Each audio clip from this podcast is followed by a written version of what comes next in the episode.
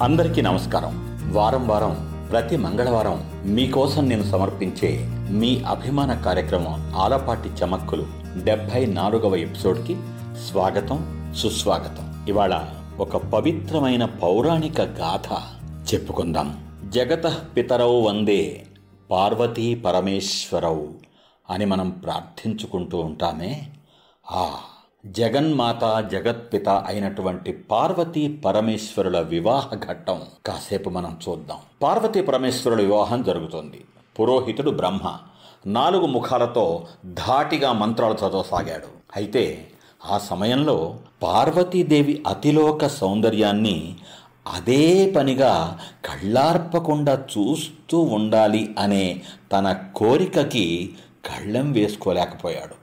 అందుకే తనకున్న ఐదో ముఖంతో మోహపరవశుడై చేష్టలుడిగి అలాగే ఆమె వంక చూస్తూ ఉండిపోయాడు. ఆ ఐదవ ఊర్ధ్వ ముఖం తప్ప తక్కిన నాలుగు ముఖాలతోనూ తన పౌరోహిత్య కర్తవ్య నిర్వహణని కొనసాగించాడు మన బ్రహ్మయ్య. బహుశా మనలో అందరికీ తెలియకపోవచ్చు.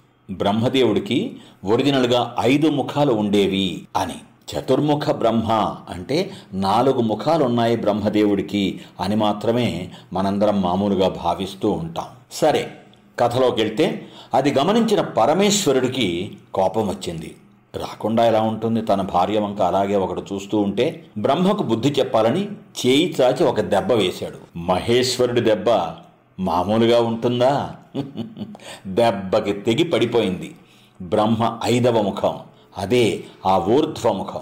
అయితే అది కింద పడకుండా పరమేశ్వరుడి అరచేతికి అతుక్కుపోయింది. ఎంత విదిరించినా ఆయన చేతిని వదలడం లేదది. అలాగే ఉండిపోయింది. క్రమంగా ఎండిపోయి చిట్ట చివరికి ఆ బ్రహ్మదేవుడి ఐదవ ఊర్ధ్వముఖం కపాలమైపోయింది. కపాలం అంటే తెలుసుగా పుర్రె తలకాయ ఎండిపోయిన తర్వాత కపాలంగా మారిపోతుంది కదా అలాగే మారిపోయినటువంటి ఈ కపాలాన్ని చూసుకుంటూ అపరాధం చేసిన కారణంగా బ్రహ్మకి ఆదిదేవుడు శిక్ష వేసినా బ్రహ్మహత్య బ్రహ్మహత్యే కదా కాబట్టి ఆ పాపం అంతటి మహాదేవుడికి సైతం అంటింది కాబోలు ఆ కపాలం అలాగే అతుక్కునే ఉండసాగింది. ఎంతటి వారికైనా పాపఫలం తప్పదు కదా మరి. దాంతో దేవతలందరినీ సమావేశపరిచి నిస్సంకోచంగా జరిగిందంతా చెప్పి తన పాపానికి ప్రాయశ్చిత్తమేంటో సూచించమని అడిగాడు మహేశ్వరుడు. దేవాదిదేవా పరమ జ్ఞానివి నీవు. ఈ జగత్తునే నడిపిస్తున్న నీకు తెలియని ధర్మం ఉంటుందా? అయినా మమ్మల్ని అడిగావు కాబట్టి మాకు తోచింది చెబుతున్నాము. ఈ కపాలాన్నే భిక్షాపాత్రగా భావించుకొని తిరుగుతూ ప్రతి చోట నువ్వు చేసిన పాపమేమిటో చెప్పుకొని భిక్షం అడుగుతూ వెళ్ళు. కొంతకాలానికి ఆ పాపం తరిగిపోతుంది. నీ చేతికి అంటిన ఈ కపాలం రాలిపోతుంది అన్నారు అందరూ. దాంతో భిక్షువుగా మారాడు మహేశ్వరుడు. ఆది భిక్షువు.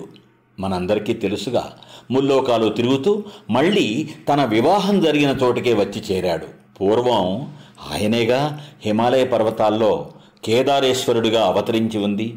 మహేశ్వరుడి రాకతో సంతసించిన మామ హిమవంతుడు ఆయా ప్రాంతాల్లోని శిఖరాలని నదులని అల్లుడు గారికి కానుకగా ఇచ్చేశాడు. అది తెలుసుకున్న నారాయణుడు వచ్చి మహేశ్వర నీ అధీనంలో ఇన్ని శిఖరాలున్నాయి కదా ఈ బదరీవనంతో ఉన్న శిఖరాన్ని నాకు కానుకగా ఇవ్వరాదు అని అడిగాడు. నారాయణుడంతటి వాడు అడగటం ఇవ్వకుండా ఉండడమా పరమ సంతోషంతో మహేశ్వరుడు ఆ శిఖరాన్ని ఇచ్చేశాడు. అప్పటి నుండి శ్రీమన్నారాయణుడు బదరీ నారాయణుడై అక్కడ వెలిశాడు కాలక్రమంలో మన మహేశ్వరుడు ఆయన దగ్గరకే బయలుదేరాడు భిక్ష కోసం.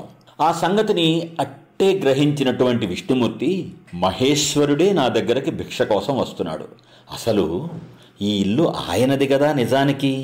మరి తన ఇంటికే తను భిక్షకి రావడం ఇది ఆ మహాయోగి అద్భుత వైరాగ్యానికి పరాకాష్ట. కాబట్టి ఈ అత్యద్భుతమైనటువంటి సన్నివేశాన్ని జగద్విదితంగా మార్చేయాలి. ఇది శివక్షేత్రం. ఇందులో విష్ణువునైన నేను ఉన్నాను. ఇక్కడికి మహేశ్వరుడు వస్తున్నదేమో బ్రహ్మ కపాలంతో. ఆ కపాలం ఎవరిది? బ్రహ్మదేవుడి ఐదవ ఊర్ధ్వముఖం తాలూకు కపాలం. అటు అధోలోకాలని పైలోకాలని అంటే ఊర్ధ్వలోకాలని ఇటు కింది అటు పై అన్ని లోకాలని అనుసంధానం చేసే విశిష్టమైన ముఖం అది. పైగా చిరకాలం పాటు మహేశ్వరుడి హస్తస్పర్శ తగలటం వలన దానిలోని దుర్భావనలన్నీ నశించిపోయాయి పటాపంచలైపోయాయి. ఇప్పుడది పరమ పవిత్రం. దాన్ని నా శక్తి శివశక్తి కలిసి ఉన్న ఇక్కడ సుస్థిరం చేయాలి. అలా అలా భావిస్తూ ఆ విష్ణువు మహేశ్వరుడికి ఎదురేగి ఆయన కపాలంలో భిక్ష వేయబోయాడు. జగత్ కళ్యాణ కారణంతో జరిగినటువంటి ఆ అద్భుత సమయంలో అంతకాలము అతుక్కొని ఉన్నటువంటి ఆ కపాలం కాస్త టక్కన ఊడి పడిపోయింది కింద. కింద పడిపోయి అలాగే ఉందా?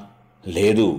ఒక శిలామయమైనటువంటి శివలింగంగా మారిపోయింది. అదుగో ఆనాటి నుండి బదరీనారాయణ స్వామి సన్నిధిలో ఉన్న ఆ శివలింగ రూపమైనటువంటి బ్రహ్మ కపాలం ప్రశస్తి నందినటువంటి మహాక్షేత్రమైంది. బ్రహ్మ కపాలం అదే. అనేక అద్భుతమైన అపురూపమైనటువంటి విశేషాలకి పౌరాణిక చారిత్రక విశేషాలకి నెలవైనటువంటి మన భారతదేశంలో నాటి నుండి నేటి వరకు నేటి నుండి ఏనాటి వరకైనా ఒక అద్భుత క్షేత్రంగా విలసిల్లుతున్న విరాజిల్లబోతున్న ఆ బ్రహ్మకపాలం క్షేత్రంలో పితృదేవతలని శాశ్వతంగా బ్రహ్మలోకానికి పంపించుకోవాలని కోరుకునే అందరికీ ఓ రాజమార్గమై వరాలిస్తోంది. బ్రహ్మకపాలం బ్రహ్మకపాలం అని మనం అనేకసార్లు అంటూ ఉంటాం వింటూ ఉంటాం కానీ బ్రహ్మకపాలం అంటే బ్రహ్మదేవుడి యొక్క రాలిపడిన ఐదవ ఊర్ధ్వముఖం తాలూకు పుర్రె. అదే శివలింగ రూపం తాల్చింది. అనేక మహిమలని సంతరించుకొని పితృదేవతలకి శాశ్వత బ్రహ్మలోక ప్రాప్తిని అందించడానికి ఒక అద్భుతమైనటువంటి ఆలవాలమైంది వరమైంది అనేటువంటి విషయం మనకి తెలుస్తుంది కదూ ఇప్పుడు? ఆ సేతు హిమాచల పర్యంతం. మన పవిత్ర భారతదేశంలో ఇటువంటి అత్యద్భుతమైనటువంటి విశేషాలు ఎన్నో ఎన్నెన్నో ఈ ఎపిసోడ్లో బ్రహ్మకపాలం గురించి మనం తెలుసుకున్నాం కదా. ఇప్పుడు పోయిన ఎపిసోడ్లో మనం మొదలుపెట్టినటువంటి ఎపిసోడ్ చివరిలో కొసమెరుపు అనేటువంటి అంశానికి వద్దాం. మనలో చాలామందికి బాగా తెలిసినటువంటి ఒక మాట మొసలి కన్నీళ్ళు మొసలి కన్నీళ్ళు కాలుస్తున్నాడు వాడు. ఎందుకలా మొసలి కన్నీరు? ఇలా మొసలి కన్నీరు అనేటువంటి ప్రయోగం మనం ఎన్నోసార్లు విన్నదే. అవును కదూ? అసలు మొసలి కన్నీళ్ళంటే ఏమిటి? మొసలి కళ్ళ నుండి వచ్చేటువంటి కన్నీళ్ళు. ఏ కళ్ళ నుండైనా కన్నీళ్ళు వస్తాయి కాబట్టి మొసలికి కూడా కళ్ళుంటాయి కాబట్టి ఆ కళ్ళ నుండి వచ్చేటువంటి కన్నీళ్ళు మొసలి కన్నీళ్ళు.